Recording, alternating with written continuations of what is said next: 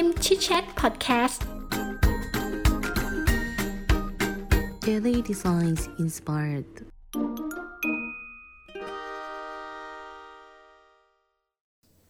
สวัสดีครับ ยินดีต้อนรับสู่ฮิมชิดแชทพอดแคสต์อีกครั้งนะครับ คุณอยู่กับสกลที่แรกวันอยู่นะครับ วันนี้เราก็จะมารีวิวต่อนะครับ ตอนสุดท้ายแล้วนะครับ e v e r y Light นะครับ เขียนโดยแอน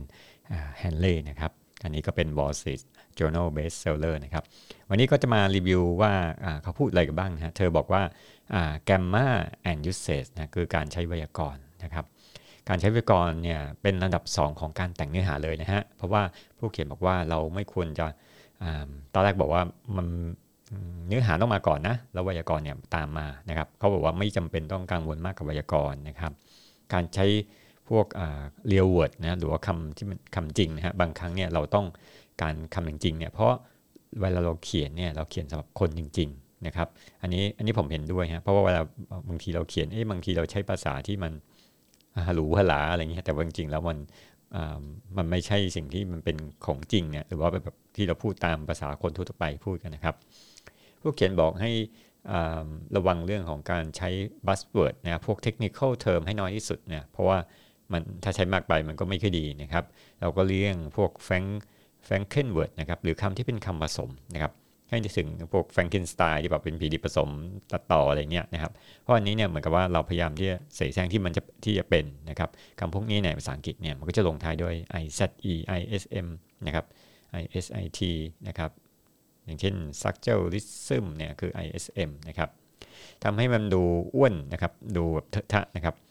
แล้วก็อย่าใช้ webless นะครับ webless เป็นคำเป็นภาษาเขาเรียกภาษาเทคโนโลยี พวกภาษาเว็บนะฮะเช่นไม่มี bandwidth นะฮะแต่ภาษาไทยผมคงไม่มีใครพูดนะบอกไม่มี bandwidth คือแบบไม่มีเวลานะครับ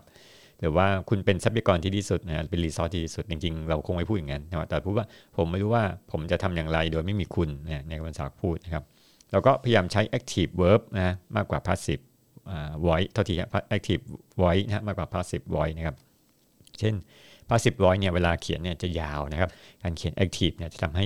มันแบบสั้นลงกระชับนะครับ แล้วก็ทำให้มันมีชีวิตนะครับ เช่น ถ้าเราเขียนเป็น passive นะอย่างเช่นวิดีโอเนี่ยถูกตัดต่อโดยคนที่ชื่อฮิบาชินะครับกับถ้าเราเขียนว่าคนชื่อฮิบาชิตัดต่อวิดีโอเนี่ยมันต่างกันเลยนะครับ เพราะถ้าบอกคิบาชิตัดต่อวิดีโอเนี่ยมันทำให้เรานึกถึงคนเลยนะตัดต่อแต่ว่าวิดีโอถูกตัดต่อเนี่ยอันนี้ผม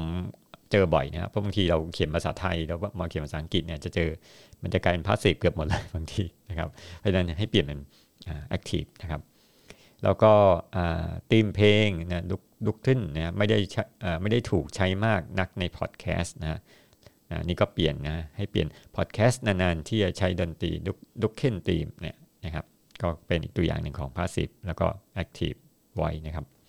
แล้วก็ใช้คำกริยาที่เป็นคำที่แสดงความรู้สึก หรือมีชีวิตนะครับ เช่นในความโกรธเขาเกิดอุบัติเหตุตัดนิ้วของเขานะฮะไอ้พวกนี้อาจจะแบบดูแบบรุนแรงเนี่ยแต่ว่าเราอาจใช้ในความโกรธเขาเกิดอุบัติเหตุเฉือนนะหรือว่า slash นะนิ้วของเขาเนี่ยดีกว่านะครับ แล้วก็ใช้คลิ้งนะเมื่อพระจันทร์สีฟ้า มันหมายความว่าการใช้สำนวนเก่าๆซ้ำๆกันเนี่ยอย่างเช่น เราบอกว่าเงินคือพระเจ้าเนี่ยหรือว่าให้เขาบอกว่าหรือว่า พวกอะไรนะต่างกรรมต่างวรรณภาษาไทยนะครับ ให้ใช้เป็นน้ำจิ้มนะมากกว่าอาหารหลักนะครับ เราใช้เพื่ออธิบายบางอย่างให้สั้นเท่านั้นเองนะครับ ให้หลีกเลี่ยงการเขียนคำที่เชื่อมที่มันดูเยินเยอะนะครับ ผู้เขียนยกตัวอย่างมานะครับ เช่น way by which นะควรจะเปลี่ยนคำว่า way นะครับ in order to นะครับ อันนี้ใช้บ่อยนะครับ ให้เปลี่ยนเป็น to เฉยๆนะครับ there will be time when นะครับ ให้เปลี่ยนเป็นว่า sometime นะครับ in spite of ให้เขียนเป็นเปลี่ยนเป็นว่า despite มันคือมันเท่ากันแหละแต่ว่าเราเปลี่ยนให้มันสั้นลงนะครับ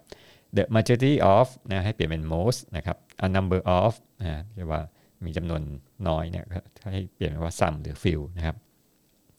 สิ่งที่มักจะเขียนผิดเนี่ยพยายามใช้ verb อย่างมีเสถียรตลอดเนี่ยไม่ควรเปลี่ยนไปมานะครับระหว่างปัจจุบันอดีตและอนาคตนะครับ ก็อย่างดูอย่างเช่นในในการวิจัยส่วนที่เป็น result ส่วนใหญ่ก็จะเป็นอดีตใช่ไหมเพราะมันเคยทำมาแล้วนะครับอันนี้ก็ใช้อดีตนะแต่บางคนอาจจะใช้แบบโอ้โหเป็น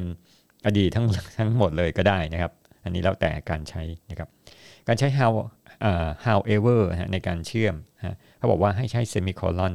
อยู่หน้า however นะครับ มากกว่าจะใช้ comma นะครับ อืม แล้วก็อย่าใช้คำว่า in term of นะครับเพราะว่ามันเหมือนว่าเราคิดไม่ออกว่าจะอธิบายยังไงนะให้กำจัดออกซะนะครับ แล้วก็มีการเรื่องการแหกกฎไวยากรณ์นะเบรกซัมแกมมาลูเขาบอกว่ากฎ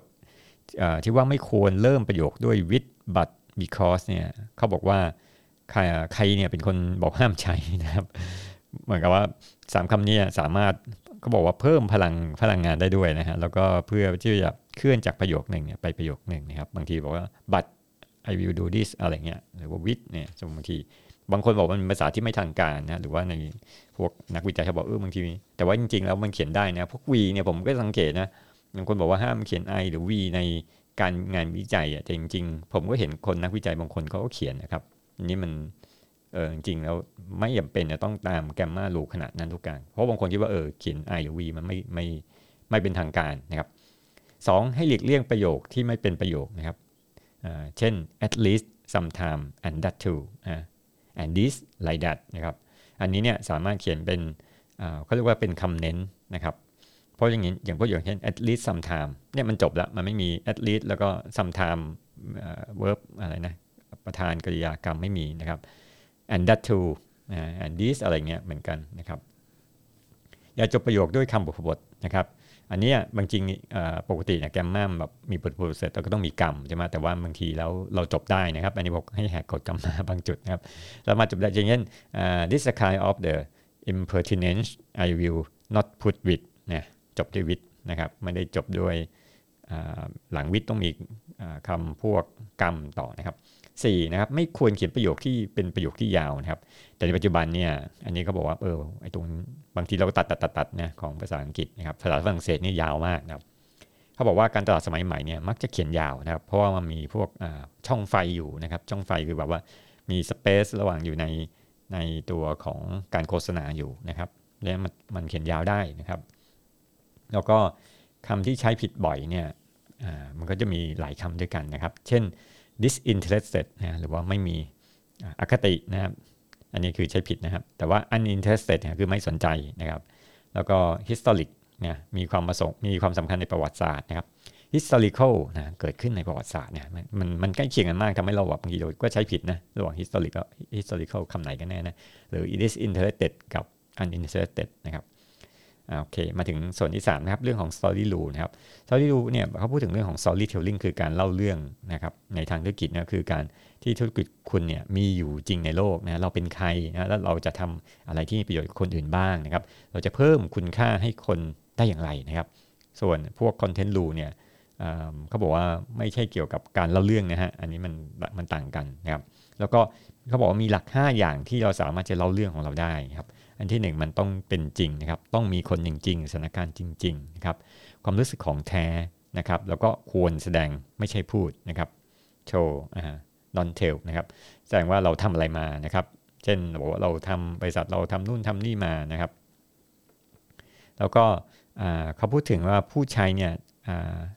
ทำให้ผู้ใช้เนี่ยเขาเรียกว่าอะไรสัมผัสมีเหมือนกับสัมผัสกับสินมีคนจริง ๆ นะอะไรเงี้ย รือว่ามีสินค้าจริง ๆ นะครับ แล้วก็ต้องมีจุดกำเนิดนะควรมีมุมมองที่ใหม่นะครับ มีโลโก้ใหม่นะครับบนเว็บอันนี้ทุกอย่างนะครับ แล้วก็อันที่ 4 ต้องตอบโจทย์ลูกค้านะครับ เนื้อหาที่ดีเนี่ยต้องมีลูกค้า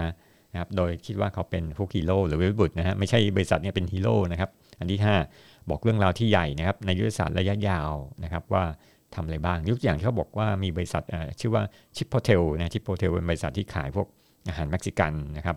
แล้วเขาก็บอกว่า เป็นพวกเหมือนกับพวกโตลิไออะไรนะพวกโตบิโตลิโตนะครับ ที่แบบเป็นข้าวโพดกรอบ แล้วก็จิ้มกับพวกซอสเกี่ยวมะเขือเทศนะฮะนี่ผสมกันนะครับพูดแล้วน้ำลายหกเลยครับเขาบอกว่าเราจะเขาบอกว่าชิปโตเนี่ยเขาบอกว่าเขาจะเปลี่ยนแปลงโลกให้ดีขึ้นด้วยอาหารที่ปลอดภัยนะครับ แล้วก็เป็นออร์แกนิกนะครับโซแกนก็คือว่า cultivate a better world นะครับ ด้วยวิธี ใช้วิดีโอแอนิเมชันนะครับอะไรที่เป็นหนึ่งเดียวในธุรกิจของเรานะครับ อะไรที่น่าสนใจว่าธุรกิจของเราเป็นไงนะครับ ปัญหาอะไรที่บริษัทเราจะต้องแก้ให้กับเขาเรียกนะกับผู้ใช้นะครับหรือว่าอินสปายของธุรกิจเรานะครับ เรารู้สึกอย่างไรกับธุรกิจของเรานะครับพวกนี้เราต้องเล่าเรื่องออกมานะครับ ต้องเล่าให้มันชัดเจนนะเราใช้การเปรียบเทียบก็ได้นะครับ อะไรที่คิดว่ามันธรรมดา หรือว่าน่าเบื่อคนอื่นเนี่ยอาจจะ อาจจะเปลี่ยนเป็นลักษณะว่าเออทำไมเรื่องของวิสัยทัศน์ของบริษัทของเรา จะเปลี่ยนแปลงโลกอะไรอย่างเงี้ยอย่างนี้ก็ได้นะครับส่วนของชิปโตเนี่ยถ้าเราไปดูในใน u t u b e เนี่ยเขาจะมีพวกแอนิเมชันเกี่ยวกับเรื่องโอ้โหกว่าจะทำอาหารแล้วก็มีพนักงานเขาก็เชื่อด้วยกันนะว่าเขาทำพวกอาหารที่เป็นออร์แกนิกนะครับไม่ใช่พวกสารเคมี แล้วก็จะทำให้แบบเด็กรุ่นหลังเนี่ยโตมาด้วยการที่แบบไม่ใช่ แย่งกันแบบเพื่อจะผลิต consume consumption แย่งลูกค้ากัน แต่ว่าเป็นการผลิตที่เป็นออร์แกนิกนะครับแล้วก็เป็นเกษตรอินทรีย์นั่นแหละครับอันอันถัดมาเป็นเรื่องของ voice กับโทนนะครับเพราะว่าการรักษาไวเนี่ยและโทนเนี่ยเป็นเรื่องสำคัญนะครับไวก็เหมือนกับเรื่องราวนะครับเป็น look and feel ของเนื้อหาของคุณนะครับเช่นบริษัท Burger Burger King เนี่ยใช้ไว้ในการบอกลักษณะนิสัยนะครับแล้วก็ใช้ voice ที่เป็นมิตรนะแม้กระทั่ง ข้อความที่เป็นเกี่ยวกับข้อความที่เกี่ยวกับ error message ต่างๆ ที่ผิดพลาดขึ้นมาบนจอเนี่ยเขาก็เขียนให้สนุกนะครับ แต่ถ้ามีสิ่งที่ซีเรียสนะครับอย่างเช่นมีคนอีเมลมาถามแบบซีเรียสเนี่ยเขาก็สามารถที่จะตอบคำถามนั้นนะฮะด้วยยังรักษาไว้อยู่นะครับ แต่โทนเนี่ยก็จะเป็นทางการมากขึ้นนะครับเขาบอกว่าอีกอย่างหนึ่งคือมองที่ analogy แทนที่จะใช้ตัวอย่างนะครับ บางครั้งเรื่องราวเนี่ยอาจจะไม่จำเป็นจะต้องแบบไม่เคยเกิดขึ้นมาในโลกเลยนะครับ อย่างเช่นแมสันคูเล่บอกว่าศิลปะเนี่ยเกิดจากการลอกเรียนนะครับแต่จบลงด้วยนวัตกรรมนะครับควรจบลงด้วยนวัตกรรมคนได้แล้วว่าเป็นนวัตกรรมดีๆเนี่ยที่เกิดขึ้นเนี่ยเราทำบางอย่างให้เหมาะสมกับสิ่งที่ที่นั่นนะแล้วก็ใช้ที่นั่นด้วยนะครับการสร้างแคมเปญเนี่ยต่างๆเนี่ยต้องอาศัยแบบว่าการจินตนาการนะครับแล้วก็เล่าเรื่องนะสร้างแรงบันดาลใจนะครับนวัตกรรมเนี่ยคือการให้ ใช้สมองนะครับเขาบอกให้ใช้สมองมากกว่างบประมาณนะครับ ไม่ใช่แบบทุ่มททุ่มเทแบบไปหมดเลย แต่จริงๆแล้วมันใช้ creativity นะครับ อันถัดมาที่3นะครับ publishing rule นะครับกฎของการพิมพ์นะครับ พูดถึงเรื่อง brand loyalty บ้างนะครับอ่าบัตรแบรนด์ journalist นะครับต่างกับนักวารสารตรงไหนนะครับต่างกับ journalist ยังไงครับตรงนี้เนี่ยจะเน้นเรื่องราวในการที่บอกว่าจะเล่าเรื่องให้มีประสิทธิภาพ แล้วก็มีหน้าที่ในการสร้างความตระหนักของแบรนด์ด้วยนะครับว่า หนึ่งจะทำให้คนรู้จักบริษัทในมุมมองอของเรื่องเล่าต่างๆนะครับสองนะครับเขาบอกว่าเขียนข่าวสามารถเขียนแบบพวกข่าวอุตสาหกรรมต่างๆนะครับสามสามารถสร้างและสปอนเซอร์ได้นะครับ เช่นช่วยบริษัทอื่นให้โตนะครับนี่คือแบรนด์ที่แบรนด์ journalist นะครับ อันที่ 4 สร้างการนำพานะครับ เช่น call to action คือ คือหมายว่าให้คนเนี่ยทำอะไรนะครับ ส่งเสริมให้เกิดยกอย่างเช่นส่งเสริมให้เกิดการลงทะเบียนของลูกค้ามากขึ้นนะครับ การสร้างแบรนด์เนี่ยเราอาจจะต้องซื่อสัตย์กับผู้อ่านนะครับ นั่นหมายความว่าเราจะต้องพูดความจริงนะครับ คนจริงๆแต่กันจริงอีกแล้วนะฮะความรู้สึกจริง ๆ แล้วก็เป็นความจริงนะครับ ถ้าเราอ่านี่ก็มีทิปอีกอันนึงก็คือเรื่องของการสัมภาษณ์ผู้เชี่ยวชาญเนี่ยสมมติถ้าเราทำพวกอะไรนะพอดแคสต์หรือพวกที่เป็นขับเฮาส์นะครับ เราก็อาจจะสัมภาษณ์ผู้เชี่ยวชาญใช่ไหมครับก็บอกว่ามีเทคนิคในการที่จะ ทำคอนเทนต์เนี่ยอยู่ 7 เทคนิคด้วยกันนะครับ อันที่ 1 เป็นตัวแทนของผู้ฟังนะครับ บางครั้งเนี่ยผู้ฟังเนี่ยต้องต้องการฟังในสิ่งที่มีประโยชน์ต่อเขานะครับ เราอาจจะต้องถามผู้เชี่ยวชาญเพื่อให้ได้คำตอบนั้นนะครับ เช่นอันนี้ผมเคยสัมภาษณ์เรื่อง มีคนถามเรื่องเอออัตราเงินเดือนเท่าไหร่เนี่ยเราผู้เชี่ยวชาญไม่ยอมตอบนะครับ เพราะฉะนั้นเนี่ยเราอาจจะต้องไล่ถามว่ามันเท่าไหร่นะครับคือแค่ตอบนะครับ เพราะว่ามันจะเป็นประโยชน์ต่อผู้ฟังนะครับ อันที่ 2 ไม่ต้องกังวลว่าเราจะดูเป็นคนโง่นะครับบางทีเนี่ยผู้เชี่ยวชาญผู้ภาษาเทคนิคที่ไม่เข้าใจ แล้วเราก็รู้สึกว่าเออถ้าเราคนทั่วไปมาฟังเนี่ยมันก็คงไม่เข้าใจเหมือนกันนะครับเพราะนี้เราอาจจะแกล้งทำเป็นโง่นะครับ เพื่อจะถามให้ถามผู้เชี่ยวชาญเนี่ยเพื่อให้คนดูเข้าใจนะครับ เพราะว่าภาษาเนี่ยควรที่บายให้คนฟังเนี่ยเข้าใจง่ายๆนะครับ อันนี้ก็ไม่ต้องกลัวว่าเออเราดูโง่นะครับ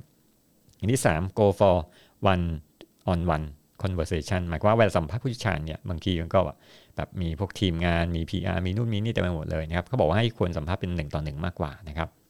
แล้วก็ถ้ามีพวก PR หรือคนจดบันทึกประชุมเนี่ยซึ่งเขาบอกว่ากลุ่มหลังเนี่ยอาจจะเงียบตอนสัมภาษณ์อันนี้จะทำให้คนถูกสัมภาษณ์เนี่ยเขารู้สึกแปลกใจเอ้พวกนี้มาทำอะไรมานั่งเงียบๆนะครับถ้าเป็นส่วนหน้ากลุ่มก็ควรจะเน้นคนคนเดียวนะครับ คนที่ถูกสัมภาษณ์เนี่ยโดยเฉพาะคนที่สัมภาษณ์เนี่ยมิฉะนั้นเนี่ยคำคนหลายคนเนี่ย ที่ถามมาเนี่ยจะทำให้คนที่ถูกสัมภาษณ์เนี่ยงงนะครับ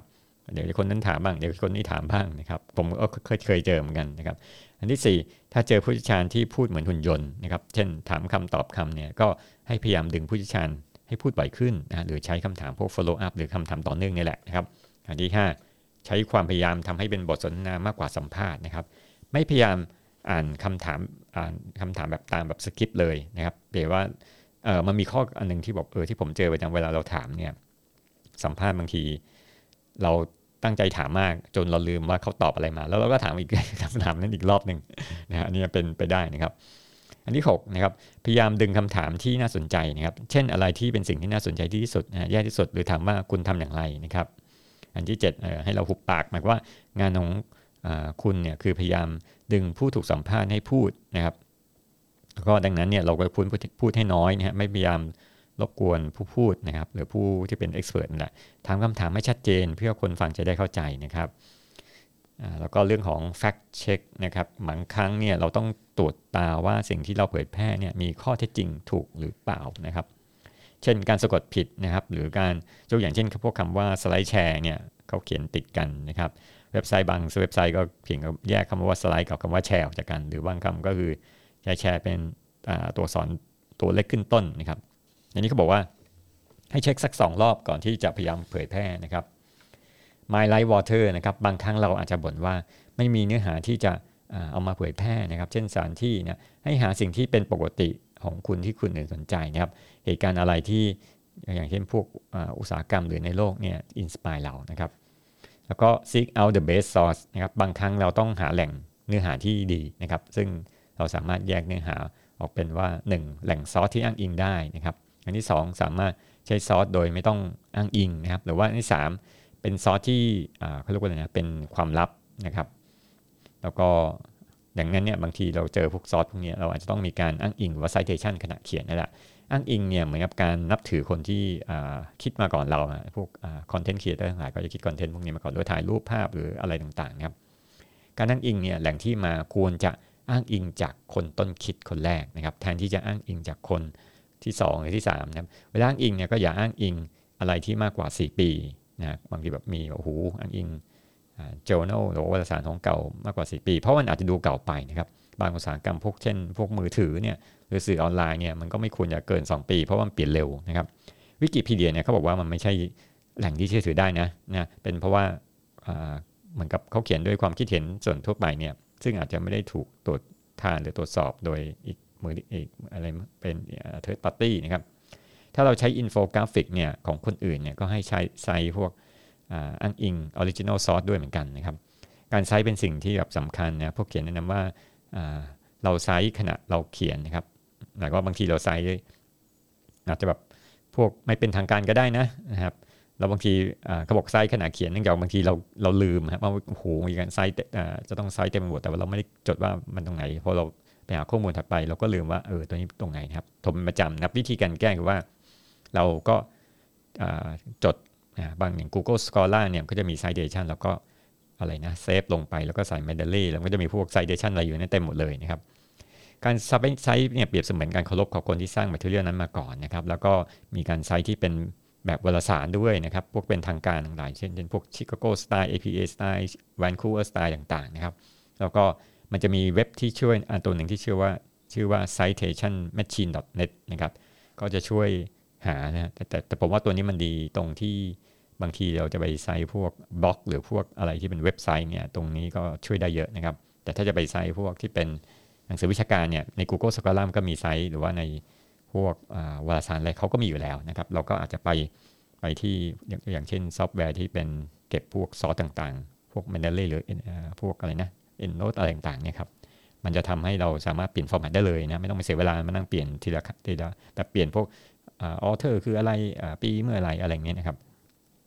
หลักพื้นฐานของลิขสิทธิ์คือว่าบางครั้งเนี่ยเราอาจจะใช้ลิขสิทธิ์ของคนอื่นเนี่ยเพราะฉะนั้นเราต้องขออนุญาตเนี่ยหรือเราจะดัดแปลงของคนอื่นเนี่ย ก็ต้องขอซื้อลิขสิทธิ์หรือว่าขออนุญาตด้วยนะครับ อันนี้สำคัญเลยนะครับ เพราะว่าในเมืองไทยก็มีนะเวลาเราใช้ภาพอื่นบางทีก็จะมีถูกกันฟ้องร้องอะไรเกิดขึ้นนะครับ สรุปนะครับหนังสือเล่มนี้เนี่ยเขาบอกสรุปว่าอันที่1เนี่ยกฎของการเขียนทำอย่างไรถึงเขียนได้ดีนะครับ อันที่2เป็นกฎไวยากรณ์เนี่ยก็จะอย่างที่บอกว่าบางไวยากรณ์เราอาจจะเบรกเอาก็ได้นะครับ อันที่ 3กฎของการเล่าเรื่องนะเรื่องของซอรี่นะครับ อันที่ 4กฎของการเผยแพร่นะครับ ส่วนอันที่5ก็คือ 13 สิ่งที่นักการตลาดเขียนนะครับ ก็คือเป็นเทคนิคหรือเคล็ดลับดีๆนี่เองครับโอเคนะครับ วันนี้ก็ขอจบการรีวิวหนังสือนะครับอตอนสุดท้ายนะครับ everybody like นะครับ you go to Guide to Creating Ridiculously Good Content เขียนโดยแอนแฮนเล่นะครับ ขอบคุณครับ